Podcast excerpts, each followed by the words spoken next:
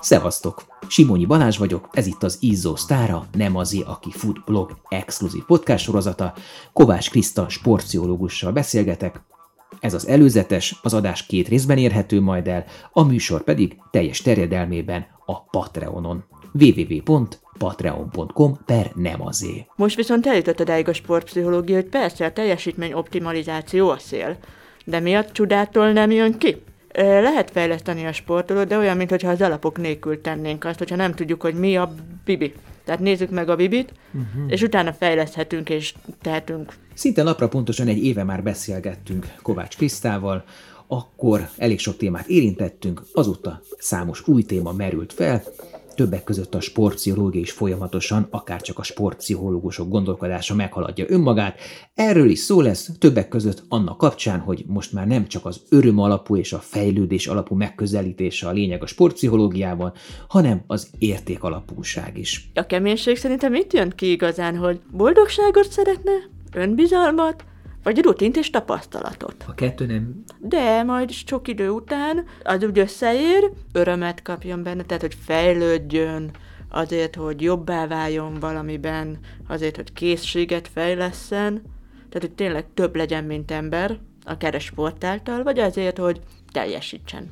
Érjen be a célba, és nyerjen. Vagy verjen meg másokat. Egyik sem minőségében másabb. Ahogy arról is szó lesz, hogy a sportpszichológusok nagy részének most már nem csak az eredményesség a lényeg, nem csak ezzel foglalkoznak a sportolókkal, hanem a sportoló mentális egészségével, a hétköznapokkal való megküzdéssel. Nem a versengéssel van a gond, a versengés maradjon meg, de hogy a sport örömérzete és a sport szeretete, vagy az élvezet faktor, mint fontossági sorrend legyen ott körülbelül, mint a versengés, és a versengésből pedig vegyünk mert tehát tényleg nem az a lesz a legjobb, aki U14-ben a legjobb. Az első részben szó lesz self-talkról. A szétaszok mindenkit, az ez egy viszonylag gyakori ö, belső beszéd.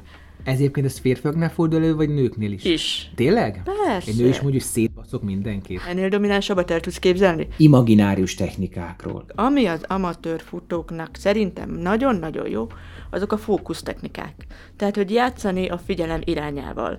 Annak egy része lehet a légzés technika, amikor egy szűk belső fókusz van, lehet feladatközpontú elképzelő, hogy mennyi táv van, a következő 150 méterre fókuszál, csak a következő 150 méterre, látja maga előtt a célt, látja azt, hogy mi történik akkor, amikor átlépi a célt, ki fogja fogadni a célban, vagy pedig eh, látja magát kívülről, ahogy fut, és hogy megküzd ezekkel a nehézségekkel, vagy pedig a nem feladathoz eh, kapcsolódó álmodozások. Mentál tréningről. A stressz rossz, gonosz dolog, kellemetlen, de ne feltétlenül vonjunk le következtetést abból, hogyha a versenyző a sport, verseny előtt stresszel. Tehát, hogy a stressz szint és az eredményesség szint közötti összefüggést se nagyon óvatosan bánjunk. Verseny előtt már ne nagyon lazuljon, akkor már kell az izgalmi állapot, akkor lesz jó a mentális tréning. Tehát van, akinél csak egy szó, például fegyelem. Van, akinél egy egész ö, mondat, hogy figyelj arra, hogy. Tehát egy konkrét technikai instrukció van, akinél De ezt nem a helyzetnek kéne szülnie, hogy mit mond. Na, ez a mentális tréning. A mentális tréning nem a helyzetről szól, az a skripteket gyárt. Feladásról, letörésről. Mi van azzal, aki előre legyárt A, B, C opciókat arra az esetre, ha ő nem fejezné be a versenyt. Ez nem egy önbeteljesítő jóslat? Nem, egy tudatos felkészülés. Tényleg, így látod? Igen, mert ö, ketté kell osztani. Van az, aki vészforgatókönyvet gyárt, és kiáll. Tehát tényleg bekövetkezik. Uh-huh. Annak az egy kicsit másabb történet, mint az, hogy vészforgatókönyvet gyártanak, és nem állnak ki. A legtöbben ezek. Természetesen beszélünk holdpontokról és kiégésről, ami legutóbb éppen Milák Kristóf esetében került elő, ugye tartozik ő az országnak, meg le kell járni edzeni, de mi van, hogyha magánemberként egy sportoló, vagy egy ember, mert miért ne, nézhetnénk így is, mást gondol, mást akar. A kiégés az egy sunyi. Tehát a legtöbbször, amikor a magyar versenysportoló nem ég ki, csak nem akarja eléggé. Tehát, hogyha véletlenül azt vennénk készre, hogy a sportoló teljesítménye bezuhan, akkor ezt még több edzéssel próbálják kompenzálni, hiszen a keménység az első és az egyetlen. Hiába van ott a teljesítménydiagnosztika, akik egyértelműen jelzik, hogy egy határnál tart a sportoló, nem biztos, hogy meghallják, mert nem sokára téthelyzet van, nyomni kell a történetet.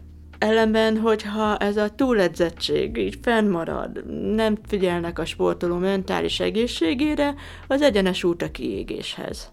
Sport egyébként a szerelmük is legtöbbször. Tehát, hogyha a sportol legalább mm, kikapcsol, de pont az okozza a legnagyobb fájdalmat is neki, hogy sportol. Mitől tarthat egy sportoló, hogyha mondjuk nem fejez be egy versenyt, ha kiszedik vagy kiesik egy versenyből? A csoportbeli hely megingásától, a beletett munka értelmetlenné válásától, a magunknak okozott csalódástól. El tudsz képzelni egy olyan versenyhelyzetet, amikor egy sportoló számára már az a siker, hogy feladja?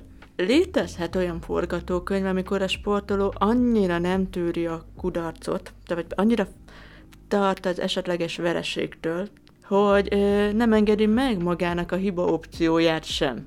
Csak a győzeleme jó, csak az az értékes, aki eredményes. A személyiség fejlődéséhez az ö, marha sokat adhat hozzá, hogy képes néha kilépni. Sportpszichológusként, olyanként, aki versenysportolókkal dolgozik, néha a feladás nagyobb sikerélménnyel jár, mint maga a győzelem. A győzelem a sportban elvárt. Mi az ő értéke? Tehát, hogy nem a célja, hanem az értéke. Tehát, hogy mi az az érték, amit számára ad a sport. És hogyha nem ért be, ez az érték sérült? Vagy pedig csak az egóban, bocs. Beszélünk arról, hogy a tapasztalatlanság sokszor gátja az eredményességnek, a teljesítménynek, de sokszor meg nagy előnye is, hiszen fejest ugrunk az ismeretlenbe. Ezért nagyon nehéz szerintem nálatok kezdőnek lenni. Kell egyfajta tudatosság ahhoz, hogy ez egy klasszikus holdpont, amiben közepes mértékben belehalok, de utána át fogok esni rajta, vagy pedig ez nem egy holdpont, hanem valami súlyosabb tünet. Amíg nincs meg ez a tudatosság, addig a feladás és a túltolás között fog mozogni. Egy holdpontnál nincs meg a tapasztalata, hogy hogyan hat rá, az szokott meredek lenni, nem? Hát de honnan szerezne tapasztalatot, ha még nem volt benne? Igen, de hogyha nincs meg a tapasztalata, hogyan döntsön jól? Szóval nem csak a Dunning-Kruger hatástól, hanem a Yipsről is szó lesz, azaz arról, hogy Miért nem tudja megcsinálni egy profi azt, amit már százezerszer megcsinált? Miért blokkol le? Dartitis, a darcosok nem tudják elengedni a nyilat. Közben rájöttek, hogy ez nem feltétlenül csak pszichológiai, hanem neurológiai háttérrel is rendelkezik. Kellemetlen, mert újra kell kezdeni az egész mozgástanulást az alapoktól kezdve. Majd a második részre is érdemes lesz velünk tartani Kovács Krisztával, aki jelenleg a Magyar Testnevelési és Sporttudományi Egyetemen oktat, és mostanában fejezi be ott a PhD képzését. Dolgozott, dolgozik együtt utánpótlás és felnőtt sportolókkal, válogatott kerettagokkal, szövetségekkel, egyéni sportolókkal és csapatokkal, fiatal sportolók szüleivel, néhány edzővel is, bár az edzőknél sokkal nagyobb az ellenállás, járnak hozzá egészségügyi stábtagok is, sőt, játékvezetők. Számos cikket, tanulmányt írt, és két könyvet is kiadott társszerzőkkel, az egyik a Gyereklélek sportcipőben, a másik pedig a Fejben dől el, aminek 2024 tavaszán fog megjelenni a frissített, javított újabb kiadása, és valószínűleg már a tartalma sem az lesz, mint a korábbi, és a címe is meg fog változni.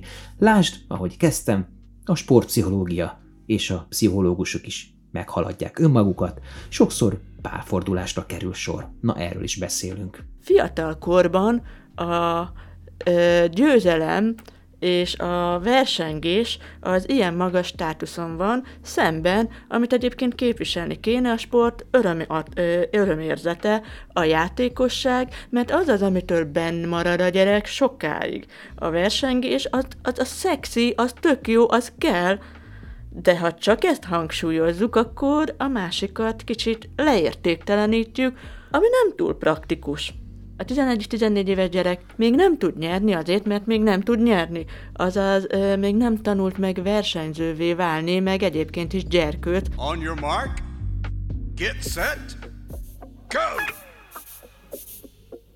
Hát ennyi volt az előzetes, és ha érdekel ez az adás, vagy a jövőbeliek, vagy a korábbiak, az eddigi nagy interjúk, vagy nagyobb témák, vagy a többi tematikus podcastom, akkor kérlek szállj a finanszírozásba, legyél patronálója a lassan 12 éve fennálló blog és podcast működésének, és férj hozzá extra tartalmakhoz is írott, vizuális vagy hangi formában, amik a futás vonzás körzetében levő izgalmas alakokkal, alakokról készülnek. www.patreon.com per nem azé. És ha tetszenek a műsorok, kérlek iratkozz fel a csatornára a Facebookon és a Podpeden, vagy éppen a Spotify-on.